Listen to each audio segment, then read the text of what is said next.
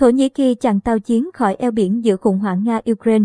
Động thái diễn ra sau khi Ukraine yêu cầu Thổ Nhĩ Kỳ chặn tàu chiến Nga đi qua các eo biển trong hành trình từ Địa Trung Hải đến Biển Đen.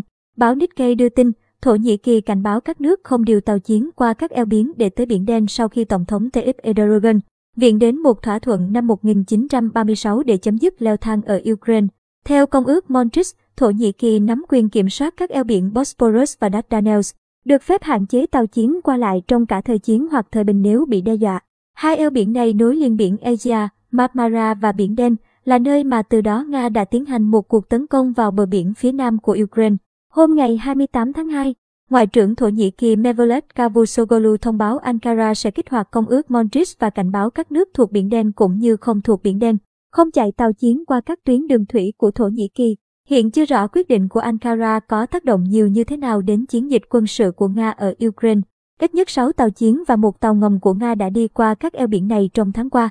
Thông báo mới được Ngoại trưởng Çavuşoğlu đưa ra ngay sau khi Tổng thống Thổ Nhĩ Kỳ Recep Tayyip Erdoğan lý giải chính phủ của ông sử dụng quyền được trao cho đất nước chúng tôi thông qua Công ước Montreux liên quan đến hoạt động hàng hải ở các eo biển theo cách mà sẽ ngăn chặn khủng hoảng leo thang. Ông Erdoğan tái khẳng định Ankara sẽ không từ bỏ mối quan hệ với Nga hoặc Ukraine.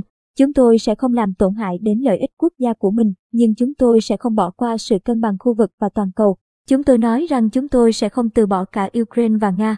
Là một thành viên của NATO, Thổ Nhĩ Kỳ đã tìm cách cân bằng các cam kết với phương Tây cũng như quan hệ thân thiết của mình với Moscow.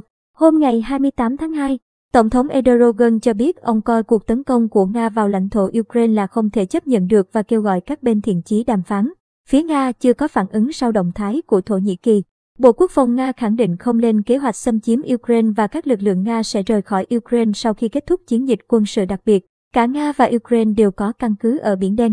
Tin tức trên Reuters mùng 1 tháng 3 cho biết có ít nhất 4 tàu chiến Nga đang đợi quyết định của Ankara để di chuyển từ Địa Trung Hải vào